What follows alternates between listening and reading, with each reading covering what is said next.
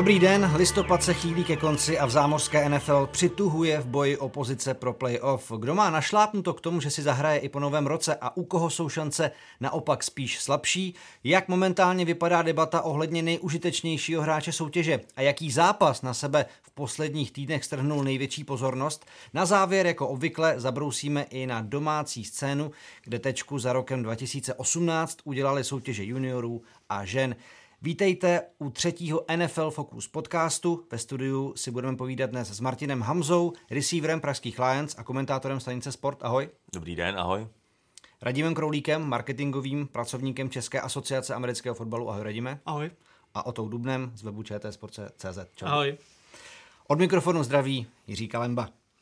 Takže pánové, taková naše tradice dobrá, začínáme kolečkem, co prožil, jak vypadá váš oblíbený tým na konci listopadu. Martine. Tak uh, můj oblíbený tým jsou New York Giants, takže v úvozovkách to... Takže tě politujeme na úvod. Takže to je, to je celkové to politování. Na druhou stranu podařilo se jim konečně vyhrát dva zápasy za sebou, i když to bylo proti slabým soupeřům ze San Francisco a Stampy, takže nějaký přehnaný optimismus nemám, ale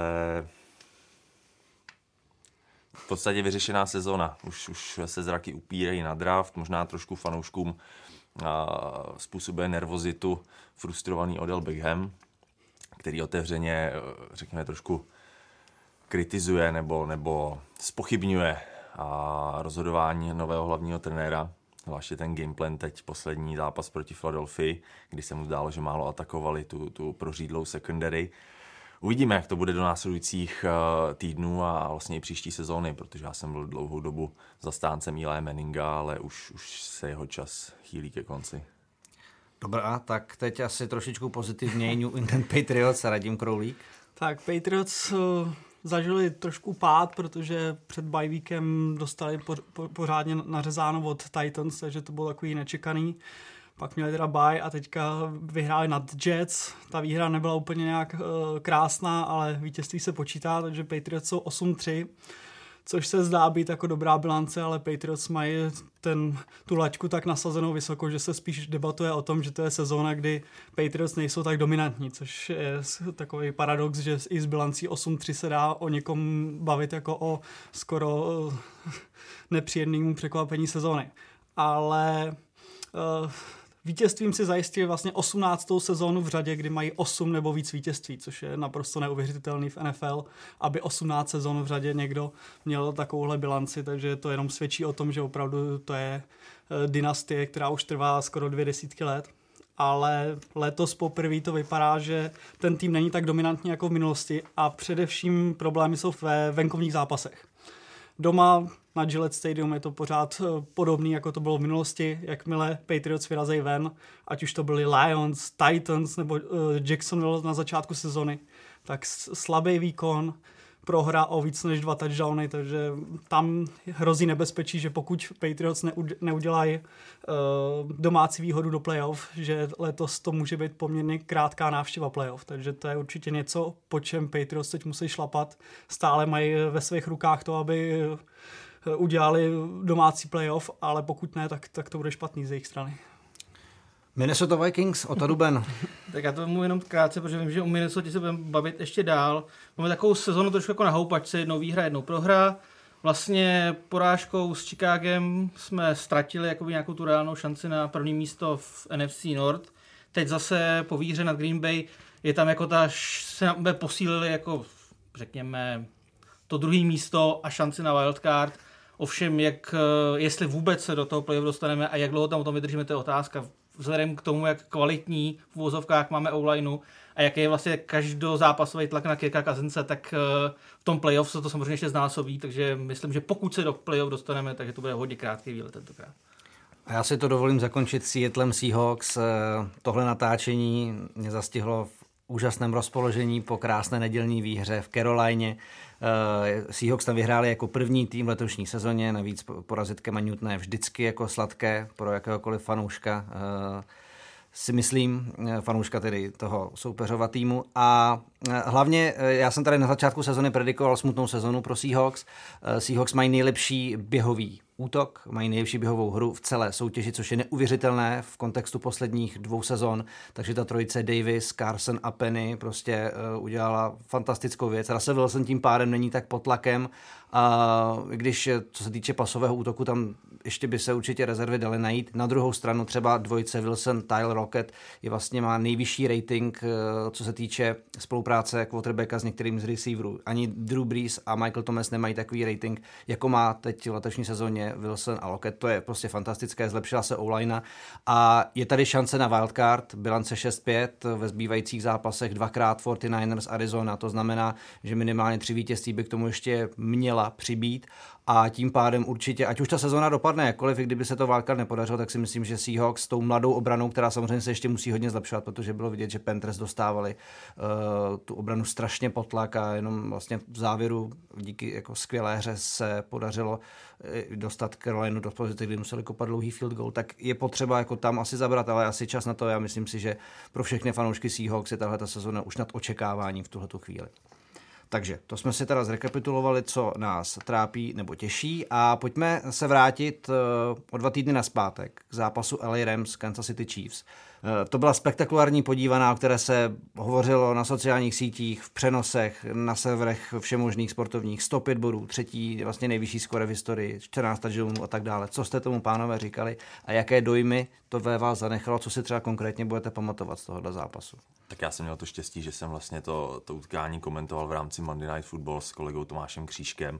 My jsme se na ten zápas v podstatě celou sezonu těšili, protože my si dopředu podíváme samozřejmě na ten rozpis zápasu Monday Night, který, který už máme několik let pravidelně my dva a hned to tam na nás vyskočilo jako, jako tahák letošní sezóny. Byli jsme i velmi rádi, že se to přesunulo vlastně z Mexika do, do Los Angeles, i když to bylo na poslední chvíli a NFL tím hodně riskovala, když vlastně pět dní před, před konáním utkání takhle změnila uh, to místo, kde se to hrát mělo, ale myslím si, že tomu zápasu to prospělo, protože ty, ty, ten stav toho hřiště v Mexico City byl opravdu tragický a já jsem strašně rád, že vlastně se naplnil a možná i, i, i překonal ten hype, který jsme do toho zápasu dávali, protože bylo to prezentováno jako souboj dvou nejlepších útoků v NFL, všechna čest, všechen respekt k Saints, ale, ale Rams uh, s Kansasem jsou, jsou fantastický dva týmy. A, a i když to skóre vypadalo jako, že obrany se nedostavily, tak naopak to utkání měl úplně všechno, včetně vlastně tří touchdownů, obrán, byly tam turnovery, byla tam spousta ztrát míčů. Bylo to utkání, kdy vlastně Rams uh, vedli nejdřív, myslím, že o, o 10 bodů, Chiefs vyrovnali, dostali se do vedení, Rams pak snad vedli o, tři, o, o 13 nebo 14 bodů, zase Chiefs dotáhli. Takže tohle utkání mělo úplně všechno a, a opravdu kdo, kdo ho zmeškal, tak, tak může litovat. Co vy jste tomu říkali, pánové? No já hlavně si myslím, že trenéři obou týmů si myslím, že spíš než aby se radovali z toho, že dali víc než 50 bodů, že spíš jako řeší, co, co udělat s obranou a tohle určitě není recept na to, jak eh, postupovat do playoff a jak eh, jít až do Super Bowlu a získat trofej.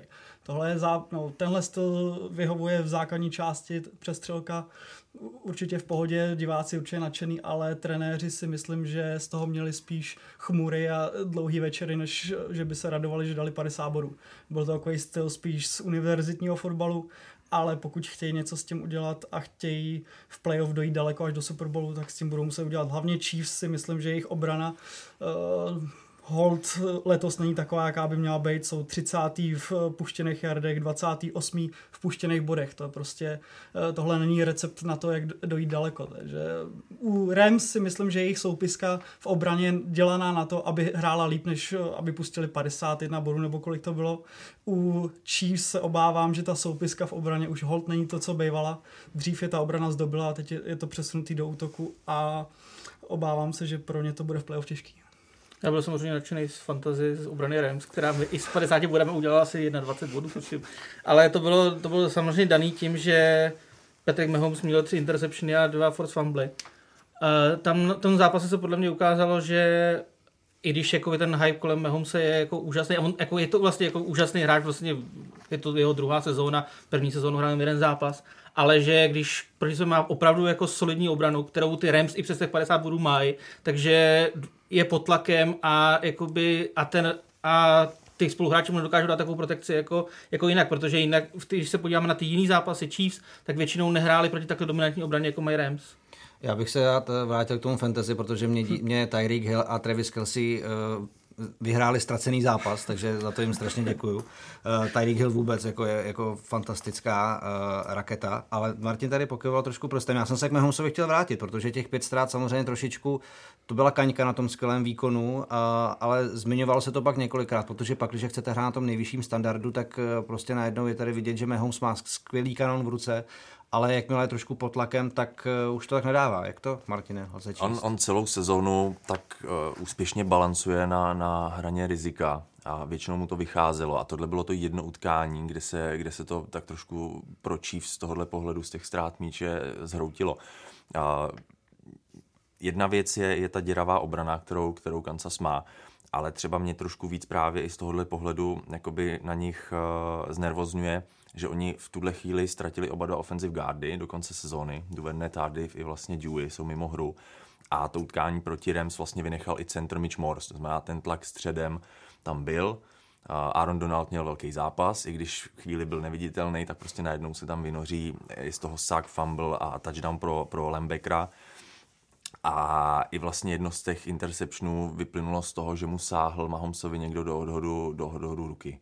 To znamená, já bych úplně mm, netvrdil, že, že kolabuje pod tlakem, že v těch zápasech, který jsme měli možnost vidět, který jsme měli možnost komentovat, tak on neustále působí naprosto klidně, vyrovnaně, nepanikaří, nevidíte na něm jakoukoliv nervozitu. A on si moc dobře vědom toho, že ten útok je schopen skórovat v každém zápase přes 30, možná 40 bodů. Já myslím, že jejich sezónní minimum je 27 skórovaných bodů, na kterých je udržel v jednom zápase Denver. A myslím si, že tohle byl jeden mimořádný zápas, kdy proti němu opravdu stála obrana, která má fantastického hráče, možná jednoho z nejlepších hráčů v celé NFL na line of scrimmage a ten na ně byl schopný vytvořit tlak. A to ještě nemluvíme o Osuovi, který odvádí teď v Rams víc černý práce a není až tak vidět v pass rushi. Markus Peters byl mimořádně motivovaný do tohohle zápasu, vzhledem k tomu, že nastupoval proti, proti bývalým spoluhráčům.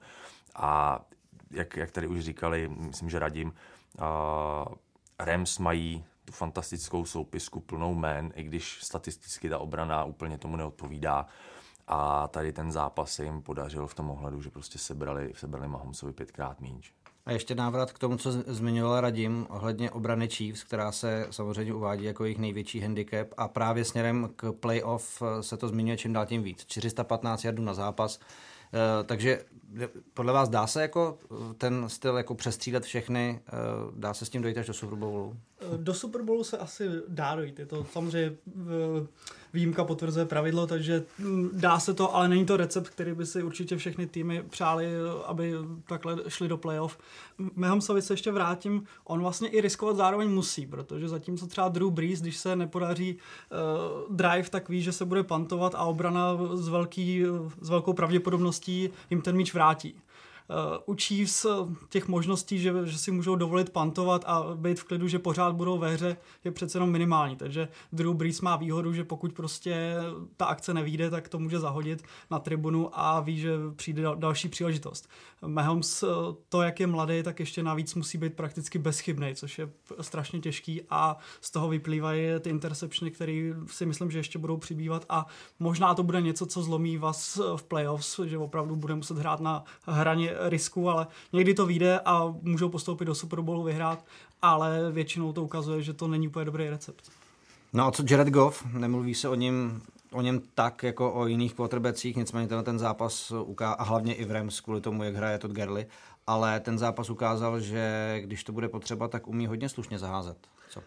No, tak o Jaredovi se hodně mluvilo v loňské sezóně, protože to byla jeho druhá sezóna a tam naplno ukázal svůj potenciál, že opravdu je to jednička draftu po právu a letos to jenom potvrzuje, že nebyl draftovaný jen tak náhodou. Ze začátku jsem z něj byl osobně trošku skeptický, hlavně, nevím, jestli jste viděli Hard Knocks, kde vystupoval v jeho uh, roky sezóně, kde se ho ptali, kde vychází slunce a na to nebyl schopný odpovědět, jestli na východě nebo na západě. Tak asi nervozita. Což, což u quarterbacka, který většinou bývá opravdu jako velmi chytrý, je, není úplně dobrá známka, ale... Ale Kyrie Irving říká, že země je placatá, takže ale, jsou možná výstředno, výstřednosti hvězd. Že v loňské sezóně už ukázal, že opravdu je po právem jedničkou draftu a letos nemluví se o něm tolik, ale rozhodně je to quarterback, který může na svých ramenou dotáhnout tým až do Super Bowlu. Nesmíme v debatě o aktuálně nejlepších týmech soutěže opomenout rozhodně New Orleans Saints, kteří proti Atlantě dosáhli už na desátou výhru v řadě, čím Saints své soupeře drtí a lze už teď očekávat konferenční finále Saints Rams o to. Mm, máš jako jiný návrh na konferenční finále momentálně? Stát se může všechno, tak třeba někomu věříš, třeba věříš, jsi jako takový fanoušek Vikings, že... Tak jsem velký fanoušek Vikings, ale druhý, druhý Miracle jako Minneapolis asi nebude, vzhledem k tomu, že to nebude v Minneapolis. A tak eh, co se týče Saints, tak jim se hodně zlepšila obrana v posledních zápasech. Oni měli jakoby jeden, jeden zisk míče na zápas, poslední, jako v prvních devíti, osmi nebo devíti zápasech a teďka mají v průměr tři jakoby, zisky v obrany míče na zápas, což je jako samozřejmě jako zásadní zlepšení. A mají velkou variabilitu v útoku, protože Breeze hodil touchdown na 13 různých hráčů v této sezóně, čímž vyrovnal rekord, tuším, uh, Ryana, Meta Ryana. A když se, když se podíváme na hráče, který zachytávali jeho přihrávky teďka proti Atlantě, Tommy Lee Lewis, Austin Carr, Dan Arnold a Keith Kirkwood, tak koho z nich vlastně známe. Že? Já. Já myslím, že většinou byl nedraftovaný. Většinou, většinou jsou to nedraftovaní hráči. Jo? To znamená, že on, on si může dovolit prostě vlastně skoro opustit Michaela Tomese, který měl nějakých 60, 60 yardů poměrně podprůměrných vlastně na něj. Na něj určitě. Jo? A stejně prostě dokáže hodit 4 takže on je prostě na 4 jako jiný receivery, že a krom toho má dva, ne jednoho, jako třeba Rams, ale má dva úplně úžasný jako running backy. Ingrama na rozrážení obrany a Kamaru na takový ty rychlý, rychlý akcičky. To znamená, že ta variabilita útoku je úžasná. Do toho Sean Payton, což je uh, z mého pohledu jeden z nejlepších trenérů, na takový ten jako ty zajímavý akce, ten agresivní play call. A nesmím, nesmím zapomenout na, na jejich jakoby náhradního quarterbacka, který, Taysoma Hilla, který tam hraje prostě vlastně úplně všechno. A mně se strašně líbí jak si právě s ním, kde, kde třeba Bree se prostě jako někde úplně mimo a oni to hrajou přes něj. Takže ta variabilita útoku, do toho zlepšená obrana, skvělý trenér a vlastně Bree samotný, jako on má v 39 letech má jako nejlepší sezónu. On má 8,8 yardů na pokus pasový. Do toho se počítají i ty, které se mu vlastně nepovedou. 75% přihrávek, přes 3000 yardů, 29 touchdownů, 2 interception, jako 77% skoro. No, 77. No. A napr- naprosté minimum saku. Jeho offensive line pracuje naprosto fantasticky, to jak pro něj, tak vlastně pro running backy, kdy on má absolutně klid na práci, není pod tlakem, není obouchaný. To znamená, to jsou takový nenápadní hrdinové toho útoku, na kterých to, na kterých to všechno stojí. Mně přijde zajímavý, že je mu je 39 a letos už to nikdo neřeší vlastně. Hmm. To u, u Toma Bradyho jako... se to řešilo mnohem víc, teda ten věk. A u Drewa Brees se to jako vypadá, že mládne v podstatě, protože tahle sezóna je fakt úžasná. Pass rating 126,9, v posledních třech zápasech 144 bodů, to je prostě strašná, jako hm, strašný válec. No a tak když jsme se teda k němu dostali, tak je podle vás teď jako aktuálně nejjasnějším kandidátem na MVP, protože já jsem dneska viděl jedno video na YouTube, kde se říká Drew Brees, pak možná Andrew Luck jako dvojka a pak třetí místo, to je vlastně úplně jedno. Andrew Luck trošku nenápadně se přidal do té debaty. On má, myslím, 8 zápasů v řadě s víc než třemi touchdownovými hmm. přihrávkami. A, a hlavně s tím personelem, který tam je, jako je k dispozici, je, je to jako fakt jako úctyhodný. V Indianapolis můžou být nadšení, že se konečně uzdravil po dvou letech, že, že se jim povedl vlastně draft, kdy si v prvním kole vybrali Nelsona, vystužili offensive line, obrana se taky zlepšila, tam jim vyšel vlastně pik na, na Lembeckera Leonarda a já třeba trošku doufám, že Colts trošku doklopí tady až do playoff, protože hrajou, hrajou hezký fotbal. A určitě patří Lak do, mezi kandidáty na MVP sezóny, stejně jako, stejně jako Breeze a stejně jako Mahomes, i když tady mluvíme o těch, o těch turnoverech, který měl v posledním utkání, tak prostě v součtu ta sezóna je jeho, jeho podání naprosto fantastická. Navíc eh, zajímavá věc třeba u Andrew Laka je, že Erik Ebron, který vlastně hraje tight enda, tak byl úplně jako přehlíženým hráčem. V Lions měl 11 touchdownů za, za tu dobu, co tam byl, ale to z 12. Takže on jako v tom je podle mě právě ta podstata MVP, že dokážete z takových hráčů prostě udělat najednou tahouny týmu. Takže jako pro mě Andrew Luck v té konverzaci rozhodně má místo, ale Drew Brees je prostě jako Ale Ibron byl poměrně vysoký draft pick, zatímco Drew Brees to háže opravdu na lidi, který vůbec nikdo nezná. Dobře, takže se shodneme teda na Breesovi? Všichni, jo. Dobře.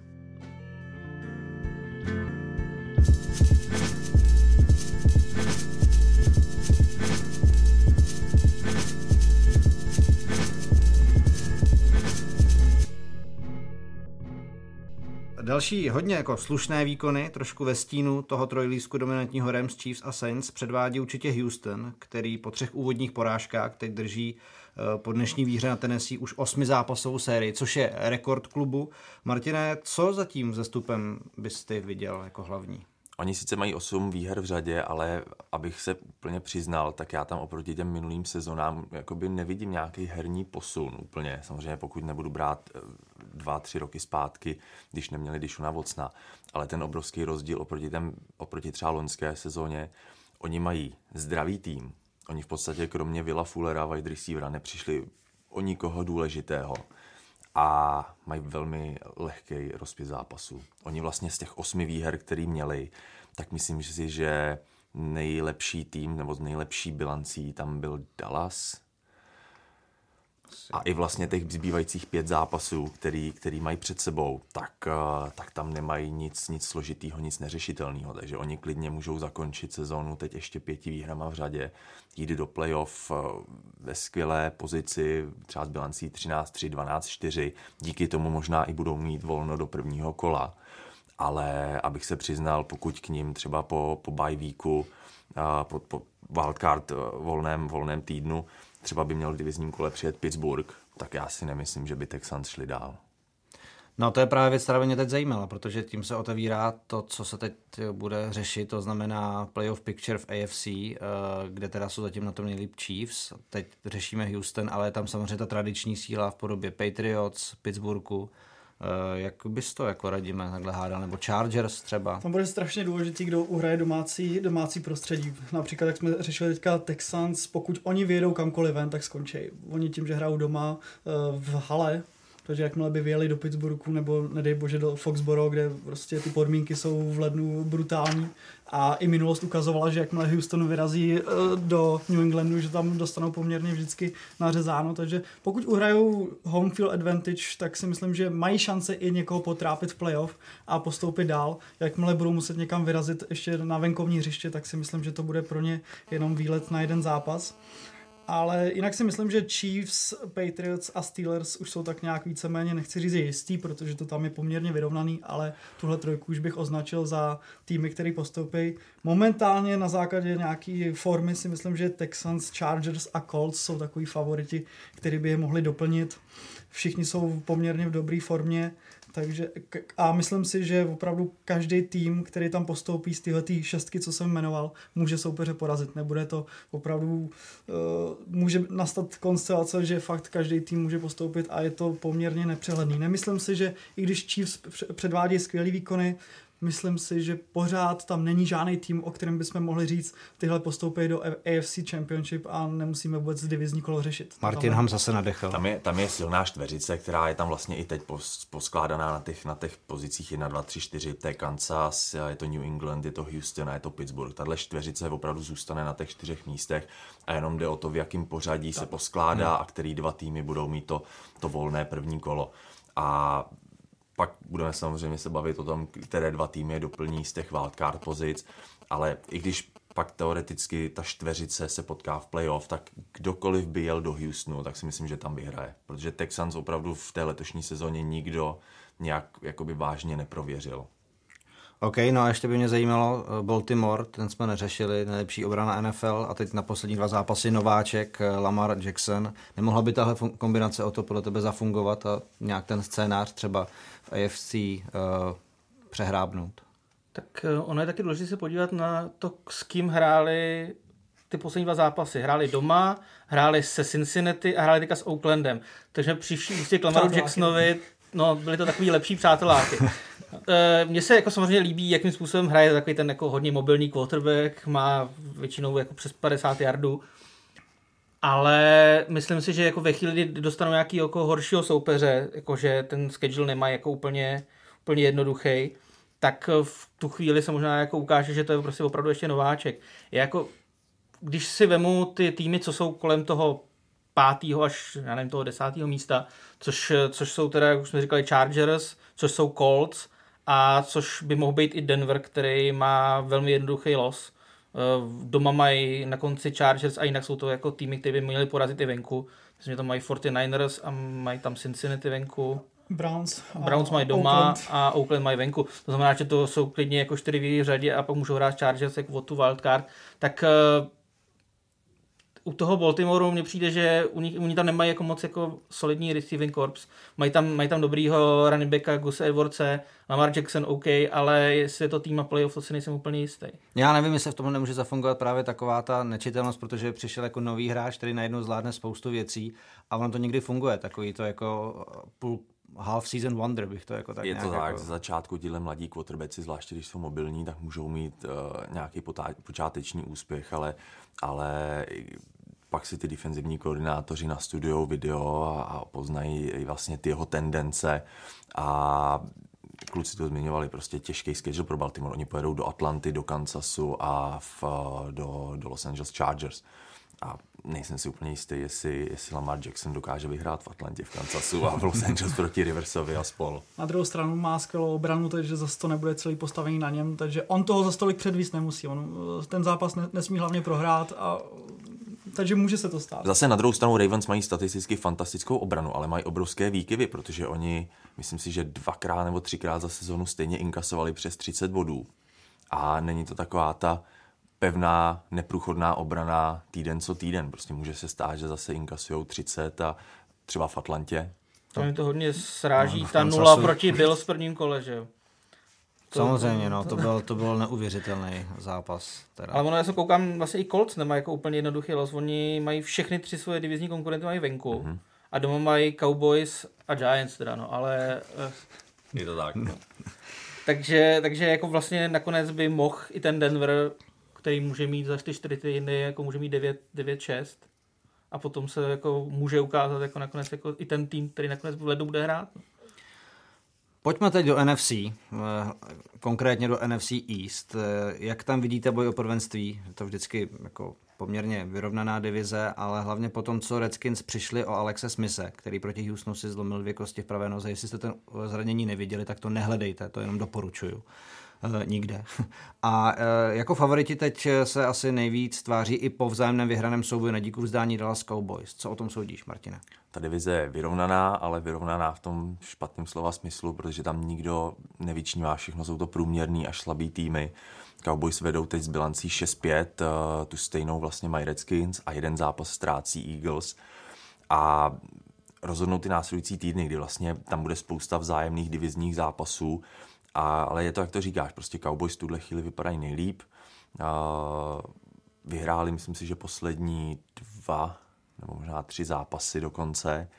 A velmi se teď podařil poslední zápas Cooperovi a vzhledem k tomu, že Redskins přišli osmise, ještě vlastně týden před ním přišli o své dva starting offensive linemeny a vzhledem k tomu, jak se celou letošní sezonu trápí Eagles, tak uh, si myslím, že Cowboys budou ten tým, který bude NFC East reprezentovat v playoff, že tam dopadnou s bilancí 8-8 a, a bude to rychlý konec. Hmm, já bych si přál třeba, aby narazil Seattle a jako viděl bych takový stropak divisional, divisional round pro Seattle třeba. Jako, to je jako i můj osobní scénář. Mám pocit, že jako dala si přeje asi úplně každý.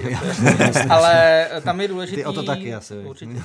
Tam je důležitý za 14 dní zápas domácí s Eagles, ten to podle mě rozhodne. Jako kdyby Eagles vyhráli, tak vzhledem k tomu, že oni mají dvakrát Redskins, tak ještě by se to dalo jako z hlediska Philadelphia nějak uhrát, ale zase mají jako doma Texans a hrajou ještě na Rams. Teda, jo. Takže, takže Eagles to nemají úplně jednoduchý, zatímco když Cowboys ten zápas vyhrajou, tak pak už mají doma Bucks a jedou na konci na Giants, takže to už by asi nějakým způsobem upláceli, ale na, ne lepší než 9-7 to taky asi u nich nevidím. Hmm.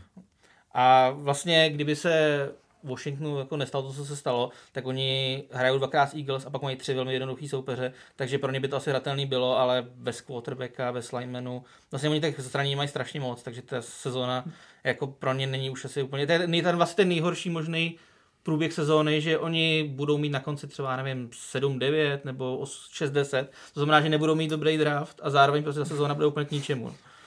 To je dobrý scénář, no. Ale co teď, pojďme zpátky k tvým Minnesota. Eh, ta teď vyhrála divizní souboj s Green Bay, mimochodem, k těm bych se ještě rád vrátil, eh, potom takovou pod otázkou, ale eh, jak hodně věříš Vikingům, že by mohli do Wildcard proklouznout v tom závěru sezóny? To se mě zeptý za dva týdny.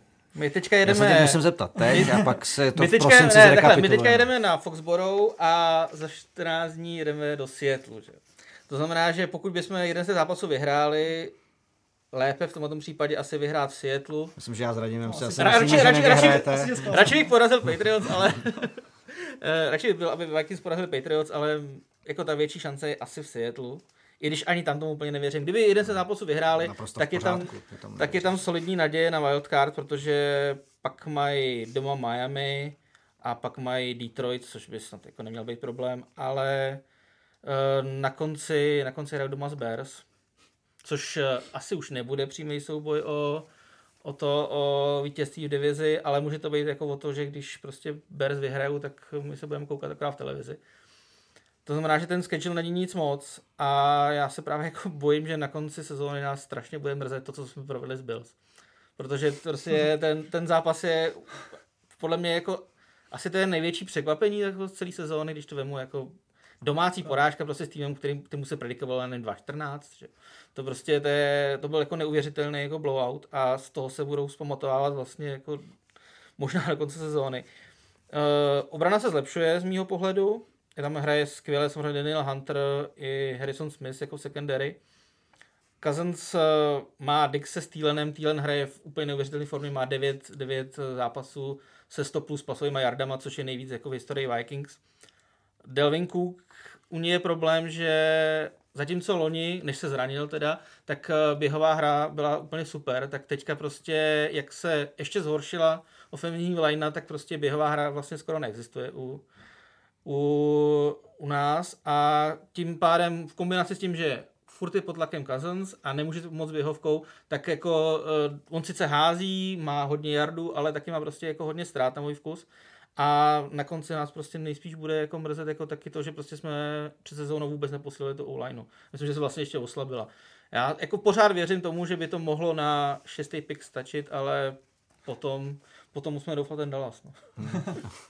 Eh, a právě jsem ještě se chtěl dostat ke Green Bay, eh, kteří prohráli ten zápas s Vikings. Eh, máte pocit, že coach McCarthy hraje poslední sezonou na lavice Green Bay, protože to je teď taky téma, které se docela otevírá, to trápení Arona Rodgerse a to, že Green Bay vůbec eh, nedosahují tomu, co se jim před sezónou předvídalo. Ale ono to není první sezonu. Ono, i když odečteme třeba to zranění, které měl v loňské sezóně, to zlomenou klíční kost, tak i v, i v, i v těch předchozích letech prostě eh, nepostupovali do playoff. Mluví se o McCarthy, mluví se samozřejmě o tom, že ne vždy nebo skoro spíš nikdy, Green Bay se nesnaží podepsat nějaké atraktivní volné agenty, že je to tým, který většinou naprosto staví ten tým na, na draftovaných hráčích, nebo naopak dokonce na hráčích, kteří nejsou draftovaní. A Mike McCarthy je určitě zmiňován mezi těmi trenéry na, na horké židli. Ještě teoreticky mu může sezonu zachránit ten závěr, protože Green Bay má relativně přijatelný schedule pro ty, pro ty zbývajících pět kol kdy tam jsou čtyři zápasy, které si myslím, že by měli vyhrát. A pak tam mají vlastně cestu do Chicaga. Kolaps Minnesota, pět výher, Green Bay si postoupí do playoff, tak, tak to McCarthy mu zachrání místo pro další sezónu, ale jinak si myslím, že, že bude společně třeba s Dirkem Keterem z Stampy, tak bude na 1. ledna bez práce. OK, no, jak to vidíte vy? Já třeba nejsem moc velký fanoušek výměn trenérů, protože se stačí kouknout do AFC East a někdy jako to hledání nových trenérů vystará na několik desítek let. Že... Říká jeden z trenérů Pardubic Stadions mimochodem. Takže obecně si myslím, že pokud McCarthy v minulosti už byl schopný ten tým dovíst k Lombardio trofej, tak je to asi člověk, který je schopný. Samozřejmě tam už jsou nějaký rozepře mezi, nebo aspoň se to spekuluje, že tam jsou rozepře mezi ním a Rodgersem. Nicméně já obecně, pokud, pokud máte trenéra typu uh, McCarthy nebo kdokoliv, kdo dovedl svůj tým do Super Bowlu a vyhrál s ním, tak bych se toho trenéra držel co nejdíl. Je to už hodně dávno. Je to už hodně dávno. Já myslím, že to je možná 10 2011, let. 11, 7-8 let. A když, když odečteme tuhle sezónu, kdy vlastně vyhráli úplně všechno, tak jestli byli možná jednou v konferenčním finále ještě. Ale hlavně, jestli si pamatujete tehdy, ten run do toho Super Bowlu za- začal tím, že oni potřebovali vyhrát snad poslední tři zápasy základní části a to je nakoplo k tomu, že prostě oni byli... ze šestýho. No, no, jako, jako, že i tehdy ta sezona byla přesně takhle nalomená. A jenom když vlastně si zmínil uh, Mike McCarthyho, tak Mike Coughlin vyhrál s Giants dvakrát, ale ty sezony mezi tím byly prostě jako šílený, že jo? takže asi možná pak je potřeba se jako tím zamyslet a říct, jestli ten nový impuls není lepší než, než to, že máme jako trenéra, který nás tam jednou dotáhl. Podobná no. situace byla v Saints pár let zpátky, asi dva, tři dozadu, kdy taky nepostoupili do playoffs, už se říkalo, že Peyton už tam je poměrně dlouho a že by to chtělo nový impuls, ale ten tým za ním nakonec stál a teď se to zase obrátilo. Takže za mě těch trenérů, kteří jsou opravdu schopní a bavíme se o Beličikovi, Peytonovi, prostě teď to vypadá, že McVay v LA vypadá, že by mohl být trenérem, který tam vydrží dlouho. Andy Reid, to jsou podle mě trenéři, který bych se nezbavoval, protože pak tady máme spoustu Clevelandů a e, Buffalo a Jets a najednou zjistíte, že chcete hledat nového trenéra a zabere vám to deset let možná víc, takže úplně bych se ho nezbavoval hnedka. Někdy, někdy prospěje změna prostředí. jo. Někdy je to potřeba. Trošku... Třeba Hugh Jacksonovi? tomu asi ne. Mimochodem, a... co jste říkali tomu, tomu gestu z toho zápasu Cleveland Cincinnati? Ba- Baker Mayfield? No, no na to potom interceptionu, jak vlastně dali míč Já, Randall? Hugh Jacksonovi. Je, je, to, je to těžký, když, když vlastně tým propustí trenéra, on samozřejmě nechtěl odejít, takže on odešel proti své vůli, ale zase k diviznímu rivalovi, kterého, kterého Cleveland potkává dvakrát ročně, už šel z vlastní vůle. Takže chápu to, že, že hráči Clevelandu to úplně jako nenesou dobře, chápu gesto Mayfielda, který se s ním vlastně po zápase nechtěl obejmout, který se s ním jenom potřásl rukou a vlastně i pak na tiskové konferenci tohle přesně řekl, že, že týden po propuštění prostě se nejde k diviznímu rivalovi. Když třeba se Tom Coughlin eh, se spokojilo, že se vrátí k, k trénování, tak vlastně se mluvilo o tom, že by mohl nastoupit eh, k týmu Philadelphia, nebo přidat se k týmu Philadelphia a fanoušci Giants tenkrát z toho měli eh, vlastně hrůzu a já myslím, že i to byl jeden z důvodů, proč on to trošku z respektu neudělal, že prostě nešel k diviznímu rivalovi. I když to bylo po mnohem delší době než teď Hugh Jackson, který to udělal po týdnu.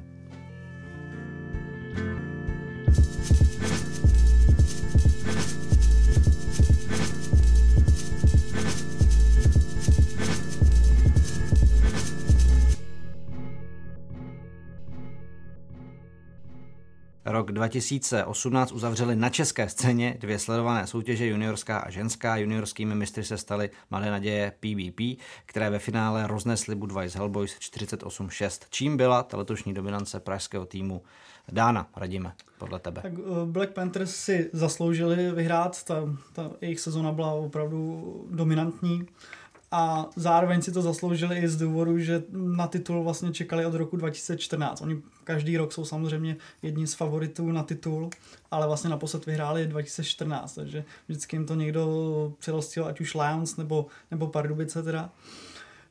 Takže, ale letos jim to všechno sedlo. Ona ta juniorská eh, liga je trošku specifická v tom, jak se ten kádr mění tím, že hráči odcházejí do seniorské soutěže, přichází uh, nová generace, tak někdy, ten, někdy ty ročníky jsou silnější, někdy slabší. Myslím si, že Panteři po každý měli ten tým výborný a vždycky se uh, říkalo, že budou, budou buď na titul nebo ve finále, což většinou ve finále byli, ale vždycky tomu něco chybělo.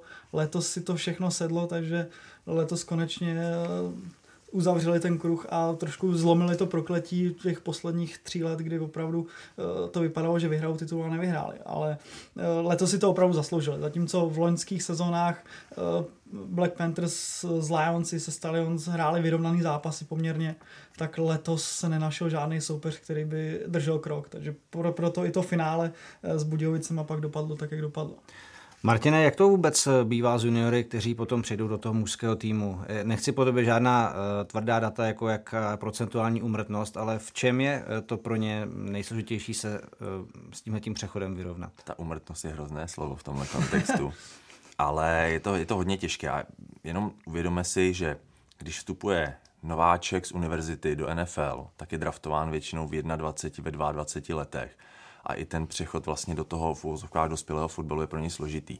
Tady vlastně juniorská soutěž do 19 let. To znamená, v, někdy v 19 letech nastupuje do mužské soutěže mezi chlapy. A, t- a třeba můj dlouholetý, moje dlouholetá zkušenost je, že já jim nechci říkat děti, řekněme jim chlapci, chlapci. Nebo, nebo mládež, tak eh, až na naprosté výjimky prostě nejsou fyzicky připravení na, na, tu, na, tu, na tu seniorskou soutěž, protože opravdu tam, tam ti hráči jsou mnohem větší, silnější a spousta vlastně a třeba i hvězdiček v juniorském fotbale, která vyčnívala v té, v té juniorské soutěži, kdy, kdy byli silnější než vrstevníci, byli rychlejší než vrstevníci, tak najednou přijdou do nového týmu a do soutěže, kde najednou jsou slabší, a rychlostně jsou třeba na tom stejně, nebo už jenom o trošku lépe než, než jejich konkurenti. A spousta těch mladých hráčů to prostě psychicky neunese, že třeba v juniorském týmu byli lídry, byli hvězdičkami a v tom seniorském fotbale to prostě nestačí. Každopádně ta situace se poměrně změnila, protože ještě poměrně nedávno uh, moc juniorská soutěž uh, ne, nebyla moc rozšířená, prakticky to hráli třeba tři kluby a v většině týmů vlastně ten uh, mládežník, nebo ať už jedno uh, starý, tak přišel do týmu a musel hrát seniorskou soutěž neměl odehrány ani jeden zápas juniorky. Teďka už má šanci hrát tři roky v juniorské soutěži, je tam ještě dorostenecká soutěž, takže on už jde do mužské soutěže. Možná není fyzicky ještě na to úplně připravený, ale aspoň už má něco odehráno a nehodí se hnedka jako do té vody a pojď hrát eh, Bitters ligu s chlapama, který prostě eh, jsou úplně možná někde jinde. No. Takže to je, si myslím, že sice ta situace možná není úplně ideální pro všechny, opravdu je jenom pár výjimečných hráčů, kteří můžou v 19 hnedka přestoupit do seniorské soutěže a, a hrát stabilně nebo být dokonce star 3.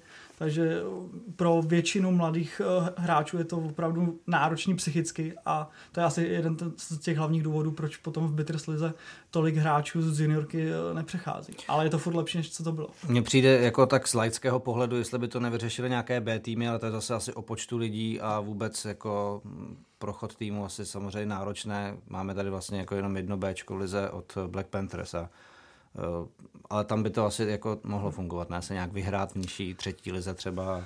Bčko je určitě dobrý, no. My jsme ho měli v Pardubicích asi tři roky zpátky a bylo to pak strašně znát, na, protože naši junioři hráli prakticky všichni v Bčku a pak to byla ta sezona, kterou jsme vyhráli v juniorech ale je to strašně náročné na to udržet uh, tým, aby opravdu jsme měli hráčskou základnu, která odpovídá tomu, aby jsme byli vůbec schopni odehrát uh, sezónu s B týmem. Takže ono je to samozřejmě na papíře, je to logický, ale potom to zrealizovat, aby jsme měli A tým, B tým, tak uh, je to náročné a evidentně to ty kluby zatím nejsou schopni udělat. No a jak je to vůbec s mládeží tady? Roste ta základna? Máš mm. nějaký Stačí uvíct jedno jednoduché porovnání. V roce 2013 hráli pouze tři týmy v juniorské lize. To bylo prakticky všechno. Eh, o rok později to bylo pět týmů a letos to bylo 12 týmů, který hrálo vlastně nejvyšší Bitters ligu. Takže teďka už máme týmy od Českých Budějovic, Ústí, Plzeň, Ostrava, Pardubice, takže prakticky už jsme ve všech koutech republiky. Takže juniorský program už se dá říct, že se dá nalézt kdekoliv, ať už ten hráč je z kteréhokoliv města. Takže v tomhle je určitě velký progres za poslední roky ale musí se, musí se nějak nastartovat to, aby opravdu ty juniorští hráči přecházeli do té do seniorské soutěže to je možná něco, kde aspoň z osobní zkušenosti zatím ještě trošku tápeme, že opravdu sice máme juniorský program už nastavený e, několik let, ale ten přechod do seniorky je pro ty hráče moc náročný a zatím hledáme to řešení, aby opravdu jsme nezjistili, že v 19 nám hráči končí a v Bitterslize to hrajeme e, v úvozovkách s duchocema. Ono k nárůstu, k nárůstu toho počtu týmů určitě přispělo to, že vlastně se uh, upravil ten, ten, to, to, to, ta herní forma, kdy vlastně se nehraje jedenáctkový fotbal. Teďka v juniorské lize se hraje devítkový fotbal. Takže tím pádem se víc týmů dá dohromady. Tak. Jasně. Obecně v českých klubech většinou a v Evropě obecně bývá problém najít o, o linemany, ať už ofenzivní nebo hmm. defenzivní, to je prostě nedostatkový zboží v celé Evropě a tím, že je devítkový formát, tak vlastně tam odpadají vlastně oba ofenzivní teklové i defense line, takže pro ty kluby je to trošku snažší najít hráče, aby byli schopni uh, sestavit tým, takže to je určitě něco, uh, co tomu pomohlo. A teďka vidíme, že ten nárůst juniorského programu přes celou republiku tady je, takže doufám, že se ten trend udrží a ještě pár klubů přibude, protože myslím si, že tam ještě prostor je v některých částech republiky, aby založili vlastní program juniorský, ale myslím si, že to jde správným směrem.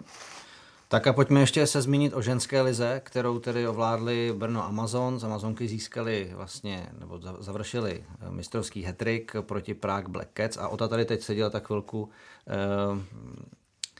bez poznámek, tak mě by jen zajímalo ty jako takový náš redakční tradicionalista konzervativnějšího uh, pohledu. Jak vnímáš ženskou, ženský americký fotbal? Protože samozřejmě záběry si viděl, pár článků si o tom vydával, tak uh, povidej. Uh, zvenčí, jak to na tebe působí. Tak na mě, to, na mě to působí podobně, jako před lety byla juniorská liga, jak byla jen ve třech týmech, tam je prostě problém to, že tam prostě je těch týmů opravdu jenom málo. No.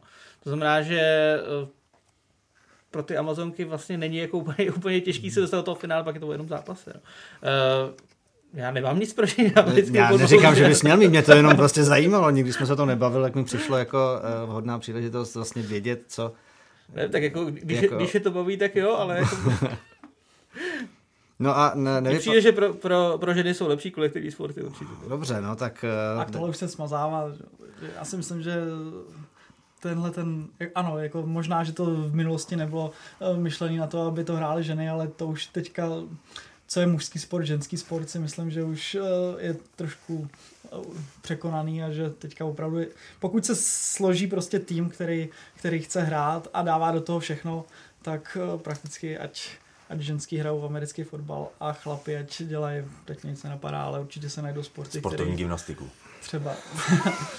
Ale myslím si, že takhle... a míčem, přesně. Důležité je asi podotknout, že teda začátky, které byly vlastně čtyři roky zpátky, tak opravdu bylo znát, že ty holky se s tím teprve seznamují s tím sportem, ale po, myslím si, že letošní sezóna už začíná Amazonky a Black Cats ukazovat, že už trošku mají odehráno a že ta soutěž se zkvalitňuje, nebo aspoň uh, tyhle ty dva týmy opravdu už začínají před, uh, předvádět fotbal. Uh, Ota dobře řekl, že to připomíná juniorskou soutěž, tak dřív taky juniorský fotbal byl nahony vzdálený tomu, jak vlastně má vypadat fotbal.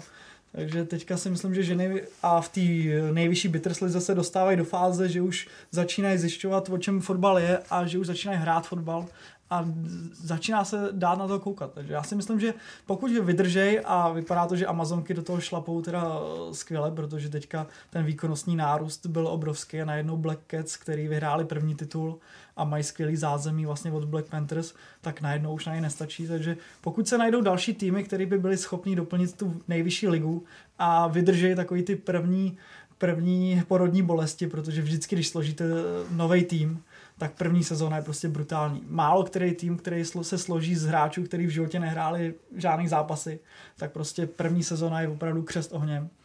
Ale potom, se to, potom si to sedne a myslím si, že Black Cats a Amazon, Amazonky nám ukazují, že když se vytrvá, tak eh, i ženský fotbal může, může vypadat dobře. Takže teď už jde o to jenom, aby se to doplnilo. Vlastně jsou tam Harpies, který jsou nejstar, nejstarší český klub. Máme už druhou ligu, kde vlastně je, eh, je Ostrava, je tam, eh, no teď mě to vypadlo, Plzeň a Příbram. Hmm. No, myslím, že Teplice tam byly. Takže začíná se to trošku jako v ženách uh, prosazovat víc a teď je jenom na ženách, aby ukázali, že opravdu mají o to zájem a já si myslím, že v budoucnu, v krátké budoucnosti si myslím, že to bude naprosto stabilní soutěž, která začne vypadat poměrně dobře. Já jako ze svého pohledu musím říct, třeba loňský finále jsem viděl naživo a ono zase je to atraktivní tím, že kde třeba uh, trošičku schází důraz v teklování, tak zase to dává vyniknout těm delším akcím, že pak jsou třeba dlouhé běhy a tak dále. Takže oni třeba některé ty taktické, uh, řekněme ještě ne, nedotahy, nebo jak bych to jako uh, tak nějakým způsobem označil, tak to zase vede k tomu, že ten zápas jako pro oko diváka nezaujatého jako může vypadat dost zajímavě. No. Takže takhle to asi můžeme podle mě dneska ukončit. Nebo ještě něco máte na srdci? Já už se vás na nic nezeptám. Já vám díky za to, že jste do NFL Focus podcastu přišli do třetího dílu. A najdete nás samozřejmě na obvyklých adresách webu čtsport.cz, taky na kanále YouTube, Spotify, Soundcloudu, iTunes a dalších podcastových aplikacích. A samozřejmě si na našem webu můžete poslechnout i další podcasty, ať už fotbalový, hokejový, cyklistický, basketbalový, nebo chystáme i biatlonový k nové sezóně. Mějte se fajn a v prosinci se budu těšit opět naslyšenou.